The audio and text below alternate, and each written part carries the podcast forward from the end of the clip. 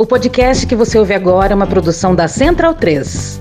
Respeita o caos. Porra, não fica passando no meio dos músicos, não, porra. Às vezes não tem cordão porque organizaram 10 minutos antes do, do negócio acontecer, entendeu? Fica andando em volta do, do bloco, não fica passando no meio dos músicos. Olha o respeito, porra. Não fica travando, porra. Os músicos estão desafinando, toma uma Budweiserzinha e passou. Mundo de fudido que fica bêbado aí, indo pra bloco de rua. Eles são vindo do bloco! Ninguém presta que não. Respeito o caos. Respeito o caos. Respeito o caos. Respeito o caos. Respeito o caos. Respeito o caos.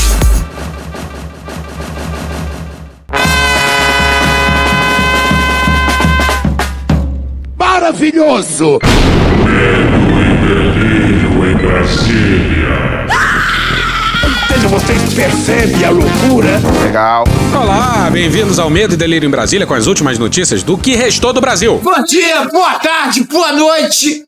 Por enquanto. Eu sou o Cristiano Botafogo. Cristiano, seu lixo. Cristiano, seu lixo. E Cristiano. Nojento. Nojento! Nojento! E o Medo e Delírio em Brasília. Porra, seu medo e delírio em Brasília, porra. É escrito por Pedro Daltro. Um abraço, Dal. Esse é o episódio dias 45 e 46. Bora passar pano? Não. Então bora passar um pouquinho menos de raiva? Bora! Bora! Bora!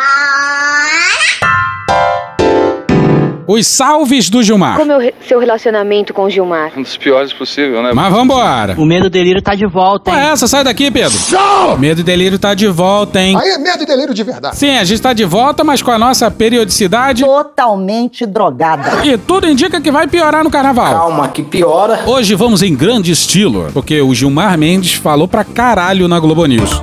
Negrou-se confusão. Uma grande confusão. Sexo selvagem. E ele resolveu simplesmente caguetar o Vilas Boas. Que delícia, cara. Mas calma que isso fica mais pra frente. E lembra que no último episódio a gente usou uma declaração de um ministro do STF sobre o Anderson Torres querendo uma GLO? Era em off, mas agora a gente sabe quem foi. Toda vez que a gente tinha uma crise, nós até chegamos a falar em outro momento, quando houve aquela crise eh, no Mato Grosso, da interrupção eh, das rodovias, eh, nos diálogos que a gente tinha com as autoridades ainda do antigo governo, eles diziam: não, eh, a Polícia Rodoviária Federal não tem meios de atuar, nós precisamos de uma GLO. Bom, a gente já sabe quem é a fonte do STF, né? Uma coisa é uma coisa, outra coisa é outra coisa. E o mais louco é que o governo dizia que a PRF não podia fazer nada. Em nenhum momento. Já assumi o compromisso aqui e reitero para todos vocês. Nós chegaremos para atritar ou chegaremos para enfrentar qualquer dos senhores que são patrões nossos enquanto servidores públicos. Vamos conversar. Mas graças a um decreto do governo Bolsonaro, a PRF participava até de chacina. E sabe quem assinou o decreto que permitiu esse tipo de loucura? Lembrar de onde você veio, aonde que você chegou. Terrivelmente evangélico. Pois é, ele mesmo quando ele ainda era ministro da Justiça. É difícil dar conta do Brasil, hein? Depois se queria GLO aqui, né, para quê? Né? Para eventualmente submeter todos os serviços à jurisdição militar e com todas as consequências que poderiam advir daí. Em suma, eu acho que nós precisamos entender e mais do que isso, reprimir eh, esses mentores, eh, identificar as responsabilidades e punir. A gente sempre fala que ministro do STF não tinha que ficar dando entrevista por aí, não. Mas sabe como é que é? Brasil bagunça. Mas nessa quadra do História, se for nessa linha, tá valendo, hein? Então, dando salve, hein, Lula? Ousadia. Ousado. E claro. Alegria! Hein, Lula? Anistia é o E caralho. vamos seguir com o Gilmar, que tenta dar uma maciada na sequência, mas é só uma maciada. Essa discussão de GLO era, na prática, um roteiro que estava sendo ensaiado, esboçado pelo ex-governo Bolsonaro para colocar militar na rua e até propor, por exemplo, um- uma intervenção militar. Muito, muito provavelmente, muito provavelmente. Pois é, um influente ministro do STF mandou duas vezes na sequência um. Muito provavelmente, muito provavelmente. Pode parecer pouco. Pra caralho. Mas não é não. Eh, Não significa eh, que os militares fossem aderir a isso, nem, tô- nem estou dizendo eh, dessa forma. Mais ou menos. Tá, mas pedindo vênia, digamos assim. E ele pediu vênia não pra cantar aquele refrão. Te amo, te amo, te amo. Mais pra caguetar o Vilas Boas. Mas tenha sua calma que isso é mais pra frente. Calma, por favor! Mas me parece que havia essa pensata, esse eh, script. É, é- é muito notório. Pra caralho! Pois é, o Gilmar fala isso e não consegue conter o riso. É bonito ver militar sendo ridicularizado por ministro da Suprema Corte. Calma. O próprio colapso da polícia, vocês mostraram de maneira muito, muito rica, a Globo mostrou isso de maneira muito rica, aquela perplexidade entre eh, os carros né, com a tropa de choque e, e, e depois se decide no sentido de não fazer. Não fazer né, enfrentamento, eh, né? Exatamente, o enfrentamento que permitiu o acesso ao Supremo Tribunal Federal. Aqui o Gilmar tá falando de uns policiais que estavam bloqueando o acesso pro STF, mas que em um determinado momento vão todos embora, e aí foi aquela. Festa danada. Portanto, é, é notório. E aí uma questão que depois, eu, eu acho que a gente tem que é, envidar esforços, essa é uma conclamação que eu sempre estou fazendo com os colegas e nas reflexões que tenho tido. Nós temos que envidar esforços. Para, primeira pergunta, né? Como que nós chegamos até aqui? Mas é, o problema vem de séculos. Uma chance de ouro de resolver um problema secular. Mas vamos lá, como é que a gente chegou a um governo militar que abertamente louva torturadores, hein? Coronel Brilhante Ustra. Meu herói. Um velho amigo, um herói nacional. E se tem que escolher uma data recente como ponto de partida dessa distopia, e como a pergunta vem de um ministro do STF, então. Voltemos a 29 de abril de 2010. Legal. Matéria não assinada no UOL, intitulada Por sete votos a dois, STF decide pela manutenção da lei de anistia. Após dois dias de julgamento, o Supremo Tribunal Federal decidiu nessa quinta-feira, dia 29, por sete votos a dois, pela improcedência da ação apresentada pela OAB, que questiona a aplicação da lei de anistia sobre os agentes do Estado que praticaram torturas durante o regime militar. Traidor da Constituição é traidor da pátria. Conhecemos o caminho maldito. Rasgar a Constituição, trancar as portas do parlamento, garrotear a liberdade, mandar os patriotas para a cadeia, o exílio e o cemitério. Quando, após tantos anos de lutas e sacrifícios, promulgamos o Estatuto do Homem, da Liberdade e da Democracia, bradamos por imposição de sua honra. Temos ódio à ditadura, ódio e nojo. Acompanharam o voto do ministro relator Eros Grau pela manutenção da lei de anistia os ministros Carmen Lúcia, Gilmar Mendes, Repito. Gilmar Mendes, Repito. Gilmar Mendes, Repitam comigo. Gilmar Mendes, Ellen Grace, Marco Aurélio, Celso de Mello. Olha só, eu estou muito decepcionado. E o presidente do STF, César Peluso. Já os ministros Ricardo Lewandowski e Aires Brito entenderam que a ação da OAB era parcialmente procedente. Alô, Gilmar, olha aí, ó. Talvez o erro tenha começado com você, hein? Vou esquecer disso jamais. E o Celção da Massa também tem que autografar esse BO aí, hein? Pô, em 2010 estava votando pela manutenção da lei de anistia e uma década depois estava chamando o governo militar de ovo da serpente. O famoso laureado bebê vai voltar. Nosso salve pro Lewandowski e pro Aires Brito, sejamos justos. Aires Brito, então, tirou onda. O voto mais contundente foi do ministro Aires Brito, que classificou os torturadores de monstros e tarados. Jair! Tarado! Abre aspas, perdão coletivo é falta de memória e de vergonha. Olha só. O torturador é um monstro, um desnaturado, um tarado. Heróis matam. Não se pode ter condescendência com um torturador, fecha aspas, disse. Ei, fodendo! Ele justificou seu voto dizendo que, abre aspas, exclui qualquer interpretação que signifique estender a anistia a qualquer tipo de crime hediondo, como a tortura, por exemplo. Fecha aspas. E tortura não prescreve em nenhum país que se queira minimamente sério, hein? É só ver os nossos vizinhos aqui. Nos cabe la responsabilidad de fundar una paz basada no en el olvido, sino en la memoria, no en la violencia, sino en la justicia. Esta es nuestra oportunidad y quizá sea la última. Uma chance de ouro de resolver um problema secular no Brasil. O Lewandowski foi mais leve no voto, mas ainda assim. Lewandowski disse ainda que os crimes cometidos com crueldade não podem ser considerados como políticos. Abre aspas, se assim fossem, teríamos casos de pedofilia, estupro e genocídio sendo classificados como meros crimes políticos. Fecha aspas. 13 anos depois, a gente tem um genocídio com o dedo de generais em cargos políticos. E precisamos falar do primo do Collor, hein? Não, brother. Como já era esperado, o ministro Marco Aurélio obtuso também votou pela improcedência da ação apresentada pela OAB. Ele destacou que não enxergava motivo nem mesmo para julgar a ação, já que não existiria, segundo ele, controvérsia jurídica no caso. Ele que costuma qualificar o regime militar como um mal necessário, havia adiantado posteriormente que considera a anistia uma virada de página. Eu achei que nós precisávamos virar a página desse 8 de janeiro. Agora você imagina aí, esse voto foi em 2010. Pleno século XXI. A cadeira do Marco Aurélio foi assumida pelo Mendonça. Lembra de onde você veio? E se pensar direitinho, trocou seis por meia dúzia, só que evangélica. E fazemos nossas palavras as palavras de Conrado Ubner Mendes. Ele é minha sopinha de A abóbora. gente já usou essa coluna antes em algum episódio aí. Tá lá na Folha, no dia 11 de maio de 22.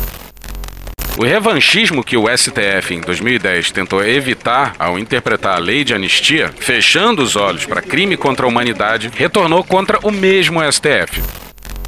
Tá bom, então, dito isso, a gente volta pro Gilmar. Como é o re- seu relacionamento com Gilmar? Um dos piores possível, né? Né? A gente tem que fazer essa pergunta sempre. O que, que nós fizemos de errado para, numa democracia que se mostrava estável, né? o que, que nós fizemos de errado para chegarmos a isso? Não é? Bom, para começar, que a nossa democracia já não era muito estável mesmo, né? O que, que nós devemos fazer para não permitir que isso se repita? E aí eu acho que é fundamental é, que nós avancemos para a não politização da polícia. Tá certíssimo. Gilmar é um personagem, digamos, intragável, por assim dizer. Agora, realmente me choca. Mas ainda assim, tá com o diagnóstico correto aí. Isso precisa ficar muito claro. E já que o Gilmar falou em politização da polícia, a gente lembra novamente Pepino de novo! da coletiva da Polícia Civil do Rio após a chacina do Jacarezinho. Especificamente com relação ao ativismo que foi dito aqui, assim, a gente não tem, e seria muito leviano da nossa parte, nominar A, B, C ou D. Mas, na verdade, o que a gente entende e o que a gente enxerga, que é amplamente discutido, é, e isso, obviamente, é levado aos tribunais, são diversas organizações é, é, que buscam, nesse discurso, impedir o trabalho da polícia. É, essas entidades ou essas pessoas, elas definitivamente não estão no mesmo barco que nós. Nós temos um objetivo e eles têm outro. Pessoas que pensam dessa forma, eu repito e insisto, ou estão mal intencionadas ou estão mal informadas. Vamos seguir. Inclusive discutindo essas questões que estão no Congresso, de ineligibilidade, é, é, de fato, é, retirada é, do- dos militares da atividade de administração, em suma, é, questões que já estão postas, que já há é, desenhos, pelo menos, é, propostos, para a gente, de fato, ter é, tranquilidade para todos. Mas essa entrevista tá boa demais pra ser verdade, hein?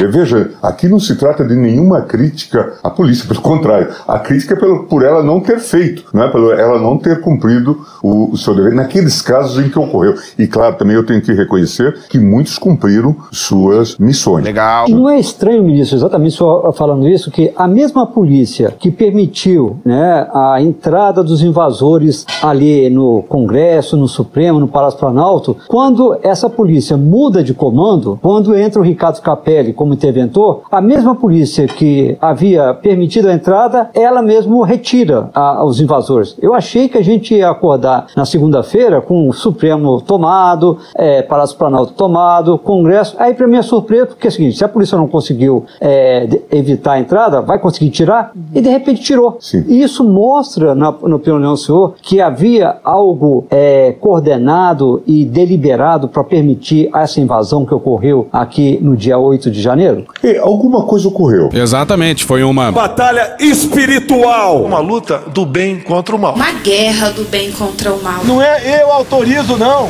É o que eu posso fazer pela minha pátria. Vamos seguir. Certamente, é, é, é, e- e- é, é, e- e isso não significa é, que os policiais estivessem é, necessariamente envolvidos, mas houve uma crise de comando. E é, isso é notório, inclusive pelos depoimentos e pelas é, investigações que eu acho que o Ministério Público vem desenvolvendo, inclusive o Ministério Público do, do Distrito Federal. É, Se o problema com a polícia de Brasília foi uma crise de comando, a culpa é do Ibanês, que é quem comandava a porra toda quando era governador do DF. Mais pra frente, o Gilmar vai discordar. Faz algum sentido pra você isso? Pois bem. E claro, os fatos também que antecederam a assumição da Secretaria de Segurança pelo, Isso que eu queria te perguntar. pelo, pelo, o senhor, pelo o senhor foi contra isso, né? O senhor foi contra a, a- E chegou até a falar com o governador sobre isso. Isso? E, à época eu intuía que isso ia dar é, errado. Não tem como não dar errado. Vai dar O errado. mais louco é que o Anderson Torres é policial federal. E pra ele assumir a secretaria, ele teria que ter o ok da Polícia Federal do governo petista. E não colocaram o Anderson pra carimbar passaporte de madrugada. Oportunidade singular. Olha, a gente não sabe. Se alguém tiver uma opinião melhor, dá um toque na gente que a gente quer aprender. Né? Foda-se o medo e delírio em Brasília, porra. Ah, pra gente, na nossa cabeça, o governo podia sim impedir o Anderson Torres tomando conta da segurança da capital federal. Quando eu percebi, saiu a primeira nota de que o Anderson Torres seria eh, designado secretário, eh, ele tinha inquérito já, ele estava sendo investigado desde aquele fenômeno dos hackers no TSE,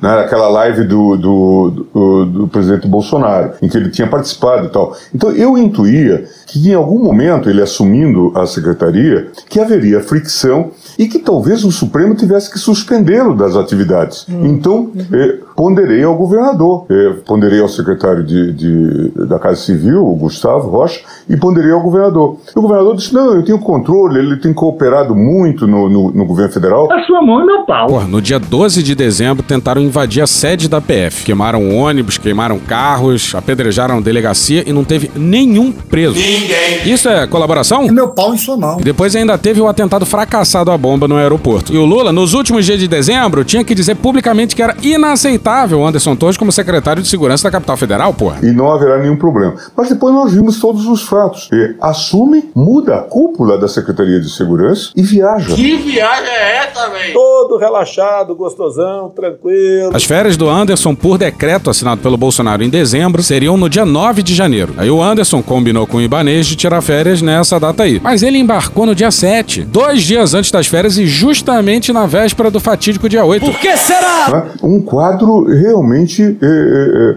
preocupante, para dizer o mínimo. Suspeito, né, ministro? Muito, muito, muito, muito, muito, muito, muito, muito, muito, muito grave, né? E olha essa notícia do fim de novembro, do dia 29 de novembro de 22. Vinícius Valfré no Estadão. A equipe de transição do governo do presidente eleito Luiz Inácio Lula da Silva estuda uma proposta que aumenta o poder de governadores sobre as polícias civil e militar e reduz a influência do Exército e do governo federal sobre as corporações estaduais. A medida, na prática, visa reforçar o controle sobre as tropas estaduais, que acabaram mergulhadas no debate político-partidário no mandato de Jair Bolsonaro do PL. Parte dos agentes de segurança flertou com radicalismos e ameaças ao sistema democrático, violando regras da corporação. O esboço do texto entregue ao coordenador da transição, Aloysio Mercadante, conflita com o lobby das cúpulas das polícias, em especial as militares. Elas vinham tentando aprovar uma lei orgânica que restringia o poder dos governadores sobre os braços armados dos estados e do Distrito Federal. Pela Constituição, as polícias militar e civil e o Corpo de Bombeiros Militar são subordinados ao chefe do Executivo Estadual.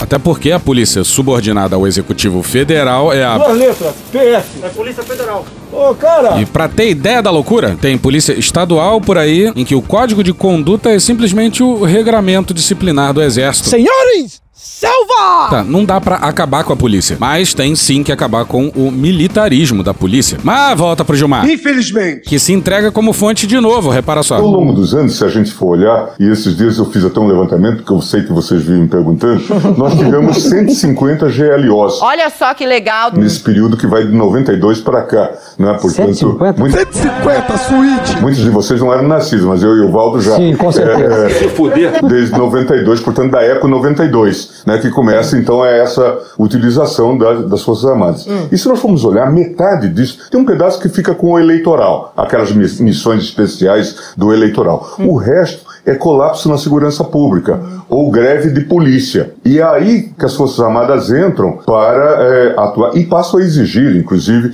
eh, que sejam julgados pela Justiça Militar e, e coisa do tipo. Eh, portanto, essa politização das PMs, greves, que depois muitas vezes ainda são contempladas, como a gente sabe, com anistia. Anistia é o caralho. A gente já fez um episódio sobre greve de PM. É, pessoal, o problema que o Zema caçou pra ele, ó. Quase 50 mil pessoas nas ruas.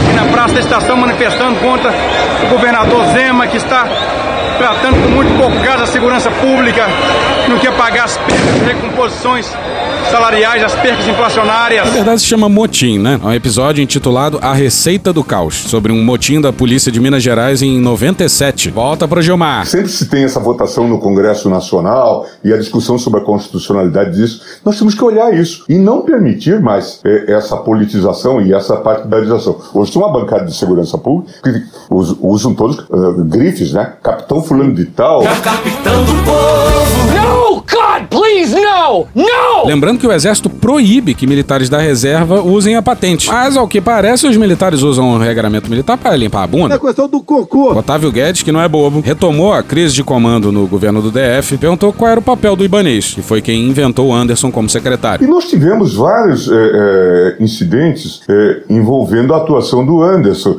Inclusive naquele domingo das eleições, a questão da Polícia Rodoviária eh, Federal, em que notoriamente ele tinha, eh, eh, de alguma forma, assentido, e eu falei várias vezes com ele eh, durante esse dia, eh, ponderando que estava havendo eh, abusos, uma operação que foi dirigida para o Nordeste. Gilmar aí tá falando das inacreditáveis blitzes da PRF no segundo turno. Aê, Bolsonaro Urubu, aqui é os eleitores do Lula, ó.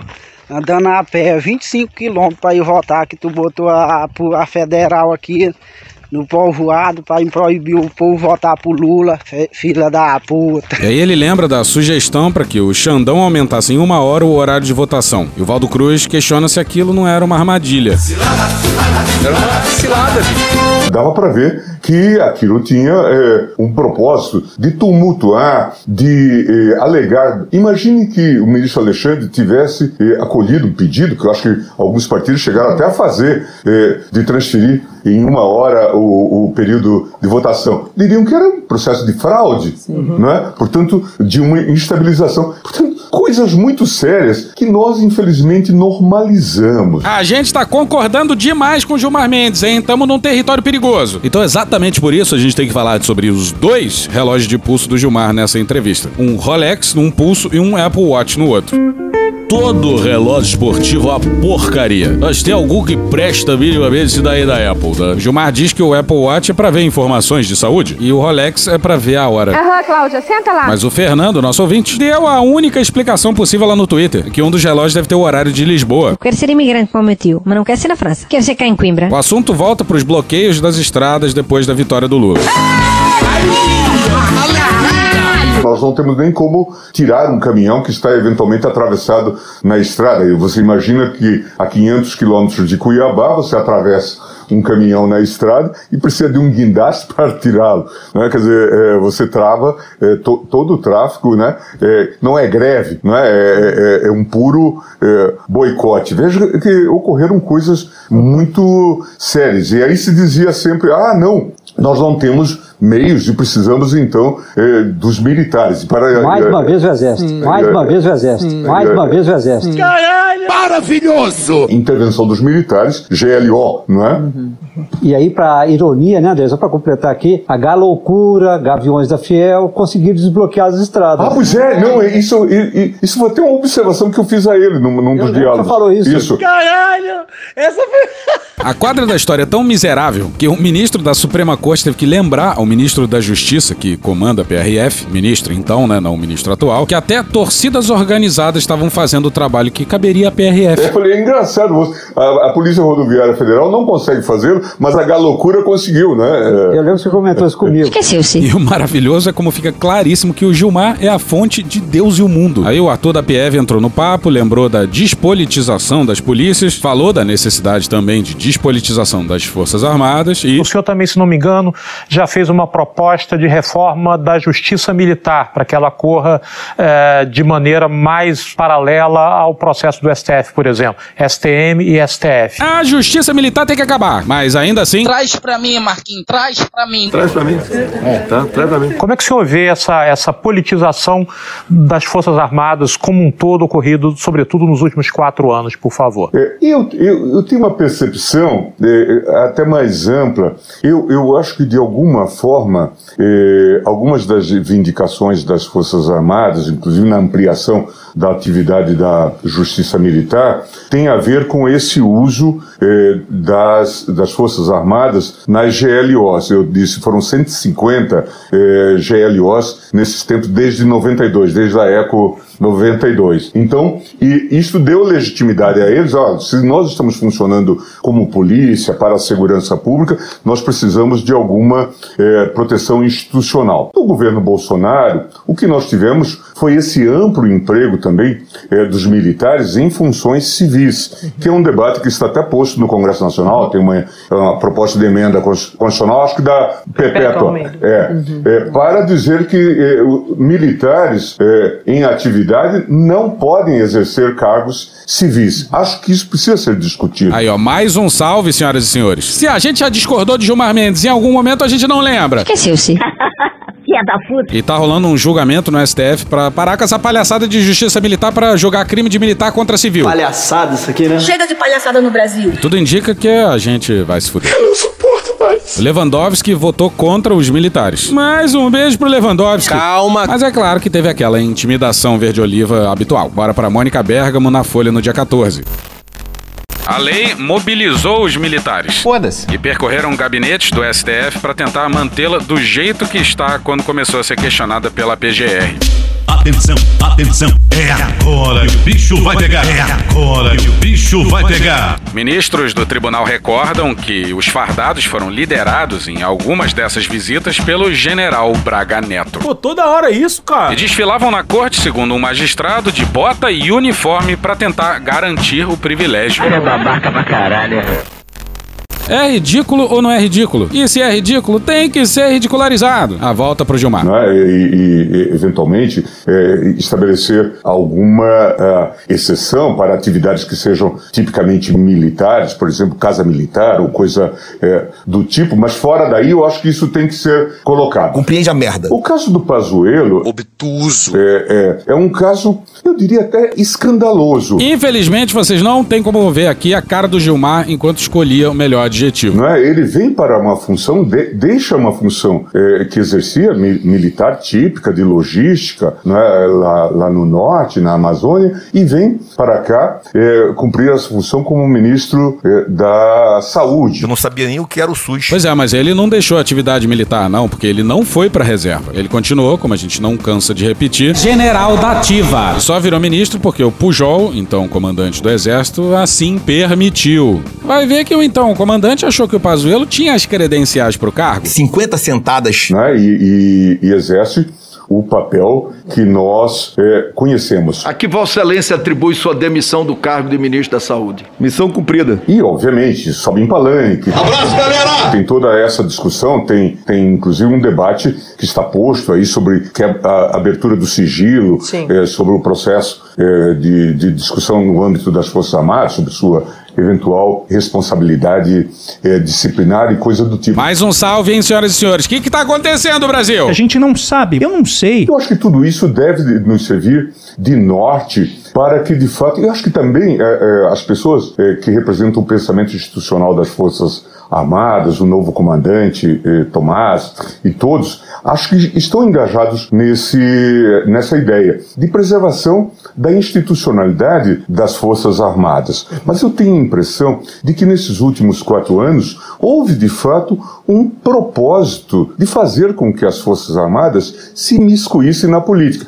E aí aparecem muitos debates que estão eh, colocados de forma fragmentária. Eh, a nova interpretação do artigo 142. Doideira! O papel eh, de- da- das Forças Armadas como poder moderador. Aquela questão de poder moderador. A tradição de estarem sempre presentes e moderadoras. Pois é, moderadores. Moderadores. Moderadores. Moderadores. Não. Agora, meu comentário, depois do resumo, os, os moderadores. Moderadores. Moderadores. Moderadores. Moderadores. Não. Históricos, ao lado do povo. Cala a boca! Não é? e, e, portanto, tem uma série de questões que, a rigor, não se justifica, não tem abrigo no texto constitucional. Dentro das quatro linhas da Constituição. Dentro das quatro linhas, fora das quatro linhas. As quatro linhas da Constituição. As quatro linhas da Constituição. Dentro das quatro linhas. Mas dentro das quatro linhas da Constituição. Fora das quatro linhas? Fora das quatro linhas. Fora do que eu chamo de quatro linhas da nossa Constituição. Eu sou obrigado a sair das quatro linhas. Fora das quatro linhas. Nunca saí dentro das quatro linhas da Constituição. das quatro linhas. Fora das quatro linhas. Dentro das quatro linhas? Fora das quatro linhas? Dentro das quatro linhas. Dentro das quatro linhas. Dentro das quatro linhas.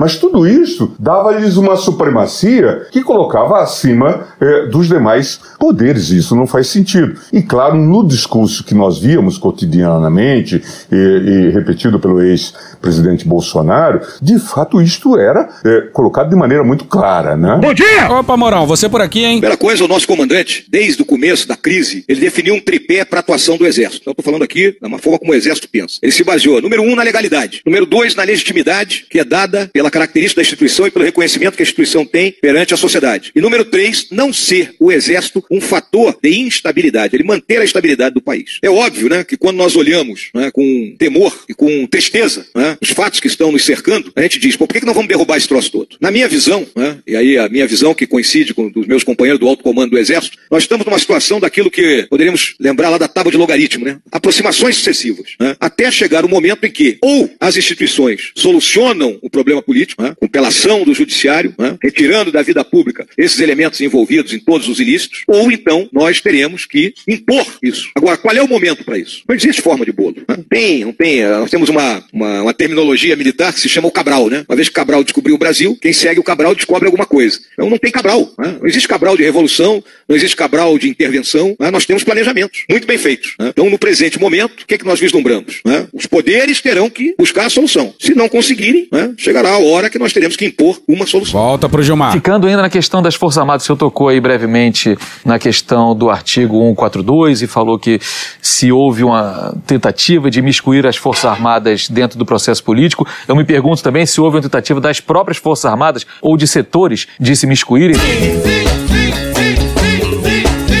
Lembro eh, no, no processo político, lembro daquele, eh, daquela postagem do general Vilas Boas antes da análise do, do habeas corpus para o Lula, ainda antes do processo eleitoral lá atrás, eh, de 18, enfim. É golpe. Muito obrigado, comandante Vilas Boas. O que nós já conversamos morrerá entre nós. O senhor é um dos responsáveis por estar aqui. E a questão do artigo 142, porque se por um lado as GLOs foram é, invocada, invocadas com tanta frequência nos últimos tempos, o artigo 142 também sempre apareceu é, nas falas, nas movimentações golpistas, em cartazes, palavras de ordem e até às vezes embasado por alguma análise de um jurista. Tá, vamos acelerar. O jornalista retoma a necessidade de reescrever o artigo 142. O Gilmar diz que há poucos anos isso não fazia parte do debate público. E Talvez pudesse estar sendo gestado eh, na, na própria caserna, em algumas escolas. Uma vez eu me lembro que eu ouvi do próprio general Vilas Boas, em tom de pergunta, que eh, se era correta a interpretação que o professor Ives Gandra fazia do 142. Quase todos os generais do Brasil foram obrigados a ouvir as minhas aulas. de uma vez só, o Gilmar tá caguetando Vilas Boas e o Ives Gandra Pai. Que delícia, cara! Sempre lembrando que o Ives Gandra Pai é um tributarista. Compreende a merda. Tributarista foi quem ensinou um 42 para os generais. Nada contra tributaristas, tenho até amigos. Quem me conhece sabe. Desculpa se eu ofendi alguém. E por aí vai. E o filho do Ives Gandra, que também se chama Ives Gandra, presidiu por muitos anos o Tribunal Superior do Trabalho. É um dos ministros mais influentes por lá e tão reacionário quanto o pai. É, e, eu, e eu disse, qual é a interpretação? E ele disse, o professor Ives Ganda almoçou aqui na semana passada e disse que o verdadeiro árbitro em termos constitucionais, inclusive podendo arbitrar conflito entre Supremo e Congresso, é, é, somos nós, as Forças Armadas. Ou seja, vocês percebem a loucura? Imagina só. E muito provavelmente isso aí se deu ou quando Vilas Boas era comandante do Exército de 2015 a 2018, ou quando então ele já estava aboletado no palácio. Eu ainda brinquei, seria a hermenêutica da baioneta? É, é, o, o, o, é, então, é, É, o, o, o, é, é, o, o, o, Os risos, senhoras e senhores. Isso não faz é, o menor é, sentido. Não faz muito sentido. Não faz muito sentido. Concordamos! Que delícia ver o Gilmar Mendes ridicularizando Vilas Boas. Mas veja que talvez isso tenha sido é, densificado Marcelo, pela, eh, por, por esse uso, né, talvez excessivo, eh, das Forças Armadas em GLOs. Pois é, as GLOs explicam muita coisa, mas os se acham donos dos destinos da pátria e há muito tempo. Os militares, tendo proclamado a República, julgaram-se donos da República e nunca aceitaram não ser os donos da República. E por esse colapso, é, pelo qual nós, o Poder Civil, temos responsabilidade. Colapso na segurança pública, os episódios do Rio de Janeiro que os senhores conhecem, quer dizer, é, é, todos esses casos que deram, então, musculatura e legitimação para esse é, ideário. Mas eu não seria contra hoje que é, se explicitasse, dentro de, um, de uma base consensual, é, a reformulação desse 42 para não dar ensejo a essa reincidência. Mais um salve, senhoras e senhores. Gilmar Mendes está dando salve para reescrever o artigo 142. Fomos surpreendidos. Alô, Luiz Inácio. Isso aí é um convite do Gilmar, hein? E porra, tem sim que reescrever essa merda. E botar em letras garrafais que poder moderador É o caralho. É o caralho. o Gilmar cita aquele sobrevoo que o Bolsonaro deu com o ministro da Defesa, então o general Fernando Azevedo, numa daquelas manifestações golpistas que viraram a nossa triste rotina. Eu me lembro de uma vez eh, em que ele ia ah, fazer um daqueles sobrevoos de, de, de helicóptero. eh, eh, eh, que, que acho que até deu um helicóptero ao exército e, e coisa do tipo, ainda ministro o Fernando Azevedo, e eu, eu disse que essa não era uma forma de relação eh, civilizada com, com os poderes não queremos negociar nada. E o general Fernando Azevedo agora vem com um papo de democrata, chocado com o Bolsonaro. Culpa é tua. Isso foi no sábado, ele ia fazer o, ah, o sobrevoo no domingo, e ele disse, mas eu já me comprometi com o meu público, não posso deixar de ir. Caralho. Em suma, meu público é algo muito... Aquilo eh, no meio da pandemia, o senhor diz. Foi. Foi. É, é, acho um que, voo acho- que até o então ministro da Defesa estava. Está presente. É. Pois é, o Gilmar avisou na véspera que o sobrevoo seria um absurdo. E, no dia seguinte, lá estava o general da defesa. Mas vamos seguir. O Valdo Cruz, muito sensato, perguntou quando se deu a pergunta do Vilas Boas. E... No contexto de uma entrevista que, que eu tinha feito, acho que foi no governo do Temer, eh, que eu estava fazendo até para, para o IDP, sobre a Constituinte. No governo Temer, o comandante do exército era o Vilas Boas. Então vamos cravar aí. A quadra da história é tão miserável que o comandante do exército foi perguntar para um ministro da Suprema Corte se as Forças Armadas eram o poder moderador. Afinal, ele tinha almoçado com o Ives Gandra. Ah, porra. Brasil bagunça. E IDP vem a ser uma empresa do Gilmar Mendes. E é uma das coisas mais bizarras do nosso judiciário. O IDP adora fazer congresso em Lisboa. Mas dessa vez a gente não vai criticar o Gilmar, não. Hoje não. Hoje não! Hoje não! Hoje sim! É inacreditável. Como ele tinha tido um papel na Constituinte, como assessor eh, eh, dos militares, o, o general Vilas Boas, então, eh, ouvindo sobre eh, a participação dos militares eh, no- em todo esse processo, o papel que, que eles teriam foi nesse contexto. Quer dizer, mudamos de ideia, vamos criticar sim. Hoje sim! Pô, o Gilmar tá dizendo que essa pergunta se deu num evento da sua empresa. Evento esse em que o comandante do exército foi convidado para falar sobre a Constituinte. viagem é essa, velho? Só no Brasil que a porra dessa acontece. Porra, Gilmar. Amiga, não tenho como te defender. Certas coisas é melhor não falar. Depois de encerrada a entrevista é que veio essa, eh, essa pergunta.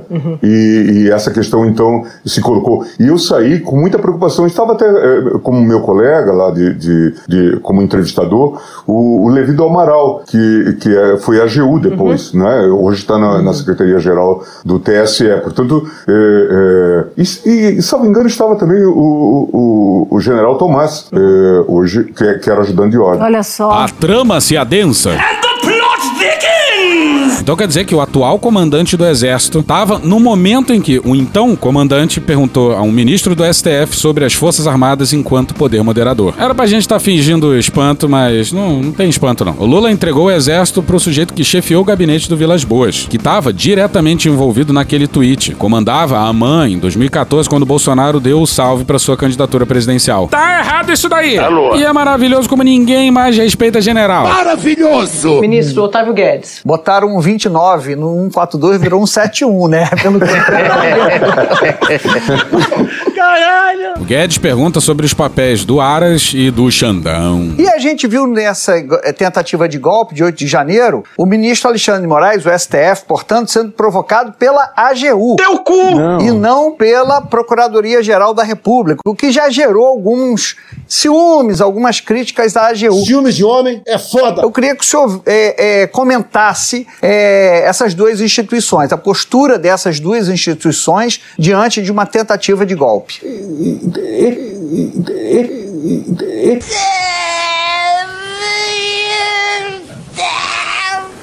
Mais ou menos. Para, Cristiano, porra! Tudo muito confuso, né? Pra caralho! De fato, é, a gente ainda tem que se situar. É, claro que o, o ministro Alexandre deve ter recebido é, notícias de, de, de, de, de, de, E morreu. de várias in- instituições, talvez a própria Polícia Federal também tenha lhe mandado é, relatórios e, e, e tal. Eu, eu teria que fazer uma verificação para dar uma opinião mais é, consistente. E nos tempos mais recentes, nós vimos também a Procuradoria, também tem críticas agora, como você sabe, é, fazer uma série de denúncias. Alguns estão dizendo, inclusive, que está correndo demais com as denúncias, as investigações não estariam todas elas bem consolidadas e, e, e tal, talvez para fugir à discussão do terrorismo e, e, e coisa é, do, do tipo. A gente tocou nisso em algum episódio recente aí. Do nada, mané, o Augusto Aras, esse guerreirinho, despertou do coma e acordou mais produtivo do que nunca, para espanto da comunidade médica. Democracia, eu te amo, eu te amo, eu te amo. Te amo, te amo, te amo. Mas tudo é feito à revelia da PF e das investigações. É como se o Aras estivesse facilitando o trabalho dos advogados de defesa, que poderiam anular os processos depois com tranquilidade. Com tranquilidade. A AGU. Peraí, o que, que você falou aí? A AGU. Ah, achei que era isso aqui, ó. Alexandre Frota! Ah, Alexandre Frota! Vamos seguir. A AGU, é, eu até fui à posse do, do Messias, que me honrou até com, com é, o direito de ir lá me pronunciar, junto com a ex-presidente Dilma Rousseff. É, é, ela criou é, um, um grupo, e acho que talvez uma procuradoria até, de defesa da democracia. E, em princípio, me parece que, e, em muitos casos, faz é, sentido. Pois é, que tempos, né? Como o Aras e a Lindora sequestraram a PGR, restou a AGU do Lula atuar como procuradores. E tão corretos, hein? Você vai o quê? Defender em abstrato os princípios do Estado Democrático de Direito? De jeito nenhum. Quem defende em abstrato, depois engole o Hitler, certo? E atenção, Augusto Aras. Eu te amo, eu te Não vem amo, com eu essa te não. amo. A história, ainda e não vou fazer nenhum, é, nenhuma fulanização, a história vai ser muito implacável com os omissos. Esse papo de deixar a história julgar não dá lá muito certo, não, hein? Mas, de qualquer forma, é bonito ver um ministro da Suprema Corte falando isso do Aras. Ah, isso é. Gilmar falou dos inquéritos de ofício do STF, que muitos consideram como excessos. A gente entende como o mínimo. Gente, nós não estamos numa situação normal. Nós estamos numa situação em que é arbitrariedade contra arbitrariedade. É arbitrariedade do lado do Bolsonaro e é arbitrariedade do lado do STF para defender a democracia. Então você fica com qual arbitrariedade? O inquérito, por exemplo, das fake news, é, que eu reputo fundamental, eu não, não me canso de ressaltar a importância da decisão do ministro Toffoli e da aceitação do ministro Alexandre. Sim, quem abriu os primeiros inquéritos de ofício foi o então presidente do STF, Dias Toffoli. É difícil de dar conta do Brasil, hein? Estou limite, Brasil. Ele já se fez num contexto de autodefesa do tribunal e de falha é, do Ministério Público. Sobre essa, o Augusto Aras, se aparecer uma terceira vaga, eu espero que ninguém ali desapareça, né? Mas o Augusto Aras entra fortemente na terceira vaga. Confesso, Aras, que foi um amor à primeira vista. Eu te amo, eu te amo, e eu te boca, meu irmão. Os senhores sabem porque há uma pressão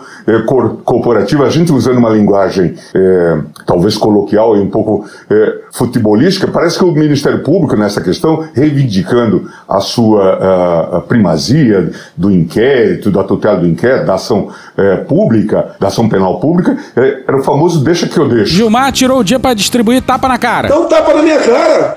O assunto passa para o Moraes. Ele foi criticado muitas vezes por exagerar em alguns momentos, né? Mas é, olhando é, pelo retrovisor, o que era apontado como exagero no passado, depois de tudo que aconteceu após a eleição de Lula, é, 12 de dezembro, com ônibus sendo incendiados em Brasília, uma bomba sendo colocada num caminhão tanque é, no aeroporto, depois os atos de depredação da Praça dos Três Poderes, é, o senhor diria que aquilo que eles chamavam de exagero do ministro Alexandre Moraes, na verdade foi algo que tomado que se não tivesse sido tomado, estaríamos num cenário pior hoje? Eu tenho absoluta certeza disso. Pro vaidosíssimo Gilmar, tá falando isso?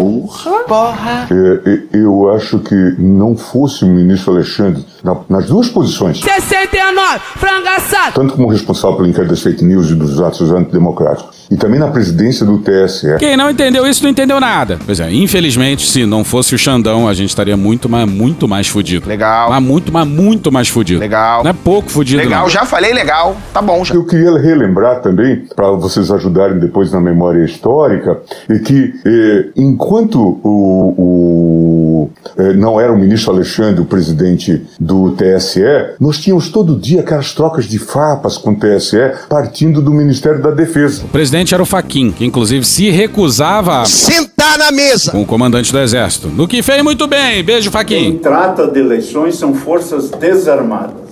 E, portanto, as eleições dizem respeito à população civil que, de maneira livre e consciente, escolhe seus representantes. Quem aceitou? Sentar na mesa. Foi o Xandão. Não vamos esquecer disso. Ministro Cabeça de Ovo. Isso se encerrou com a assunção do ministro Alexandre. Disse o que, que era possível fazer, o que, que não era possível fazer, e encerrou aquela história da participação das Forças Armadas na fiscalização das eleições. Mais ou menos, mais ou menos. que gerou todo esse tumulto e que já mostra algo extravagante. O Gilmar classificou os ataques militares ao TSE como Extravagante. Eu participei de. Já passei duas vezes pela presidência do TSE, então vivi um pouco essa realidade. Nunca tivemos problemas, nunca tivemos nenhum. Os militares sempre cooperaram. Já a insta... o modelo das urnas teve participação de INE, ITA e coisa do tipo. E virou essa crise. Né? De novo, talvez, uma leitura extravagante do 142.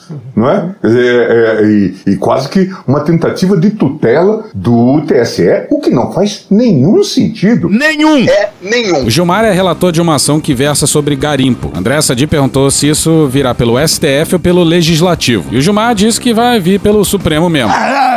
Sai daqui, vai embora, filha da puta. Folgamos em saber. Quanto menos a gente depender do Lira e do Pacheco, melhor. Mas aí, na sequência, o Gilmar foi perguntado sobre o genocídio e Yanomami. O senhor acha, o que, aconteceu ali? O senhor acha que foi algo que pode ser comparado a um genocídio? Vejo que a gente viveu eh, momentos de muita eh, eh, perplexidade durante todos, eh, todo esse tempo. Né? Desde 2020 temos a questão da pandemia. Né? E vocês viram o papel que o Supremo teve que desempenhar. Eu fui do tempo que decisão do Supremo não se discute, se cumpre. Eu fui desse tempo, não sou mais. Agora está, eh, estão aparecendo aí informações sobre eh, eh, omissão, né, não encaminhamento, não atenção eh, aos reclamos que chegavam, especialmente dessa região onde estão os Yanomamis. Realmente a cavalaria brasileira foi muito incompetente. Competente sim, foi a cavalaria norte-americana que dizimou os seus índios no passado. E hoje em dia ele não tem esse problema lá. Isso precisa ser olhado. Acho que eh, certamente as autoridades vão se debruçar sobre isso. Sei que já tem inquérito aberto sobre isso e saber eh, das responsabilidades. Se se teve de fato eh, uma intencionalidade e alguns estão falando mesmo até de caracterização do crime de eh, genocídio ou a possibilidade de que isso eh, ocorra. Mas o fato é, é muito grave, né? Quando a gente vê eh, as imagens, as fotos, as crianças desnutridas num local tão rico de água, a falta de água, né? Porque está tá contaminado com, com mercúrio. Em suma, dizer, é, é algo que nos enche eh, de vergonha enquanto povo, não é? Quer dizer, poxa, mas no Brasil, no nosso Brasil, não é? com todo o esforço que a gente faz para tra- eh, trazermos o país para um padrão civilizatório, isso ter ocorrido não é, é, é extremamente eh, constrangedor. E acho que essa é uma investigação que precisa ser verticalizada. Verticalizada seria mais um inquérito de ofício? Não sei. Ministro, eu preciso liberar o senhor. Por favor. Porra, até que enfim. A gente precisa confessar que a gente não tava esperando um episódio só com Gilmar Mendes, não, hein? Mas foi salve demais junto pra gente ignorar. Gilmar falou em reescrever um 142, falou em impedir militares da ativa em cargos civis, falou em discutir a politização das polícias, falou em mudar a justiça militar, etc e tal. A gente esqueceu de algum? Não sei. E o Gilmar ridicularizou os militares. Alô, Luiz Inácio, Gilmar já deu papo, hein? Ó, semana que vem, carnaval, não tem episódio, né? Juízo, hein, seu bando de tarado. Deixa com a cara magoada. Parece até que um helicóptero pousou em cima da tua cara. Puxa aí, Cunha do Bem. Show! Show! Show! Show! Show! Show! E hoje a gente fica por aqui. Gente, é carnaval, a gente usou uma porrada de áudio nesse episódio. A alegria, vocês sabem quem vocês são e a gente ama todos vocês. Muito obrigado. Thank you! Se quiser e puder, pinga um lá pra gente no PicPay ou no apoia.se barra medo e delírio. Porra, doação ao caralho, porra. Não tem nem dinheiro pra me comprar um jogo de videogame, morou, cara? Assina o nosso feed no seu agregador de podcast favorito e dá uma olhada nas nossas redes sociais. E também no loja.medoedelirioembrasilha.com.br. Eu sou Cristiano Botafogo, o Medo e Delírio em Brasília é escrito por Pedro Daltro e um grande abraço. Bora passar pano? Não. Mas bora passar menos raiva? Bora! Me permite uma parte? Não lhe dou a parte. Pessoas religiosas, quando elas vão fazer promessas, o que, que elas prometem, prometem a Deus? Poderiam prometer, Senhor, se me concederes essa bênção, eu prometo que todos os dias às seis horas da tarde eu vou lhe ler um poema de Fernando Pessoa. Ninguém oferece coisa boa para Deus. Oferece o quê? Subir 40, 400 degraus de joelho. A, a ideia é que, é que Deus baba, é mau. é sádico, ele fica feliz quando a gente sofre. Isso é uma coisa tão horrível, porque diz as, dizem as escrituras sagradas que Deus criou um jardim de delícias. Delícias. Nós fomos criados para a felicidade. Alegria. Alegria! Alegria! Alegria! Alegria! Minha alegria tá baseada na tristeza do meu colega. Caralho! Acabou? Acabou. Tem um porém. Meio irracional. Sem prova cabal. Convém a alegação de que a vida sempre tem continuação. Ano que vem, não importa quando seja. Abro uma cerveja e vou pra rua celebrar. Ano que vem é uma ideia, é uma crença. Antes do que você pensa, o carnaval há de chegar. Laraiá. Ano que vem é só uma ideia, é uma crença. Antes do que você pensa, o carnaval há de chegar. Vai chegar. Chegou. Chegou. Chegou. Chegou! Chegou. Chegou. Alegria! Bom carnaval aí pra vocês, galera.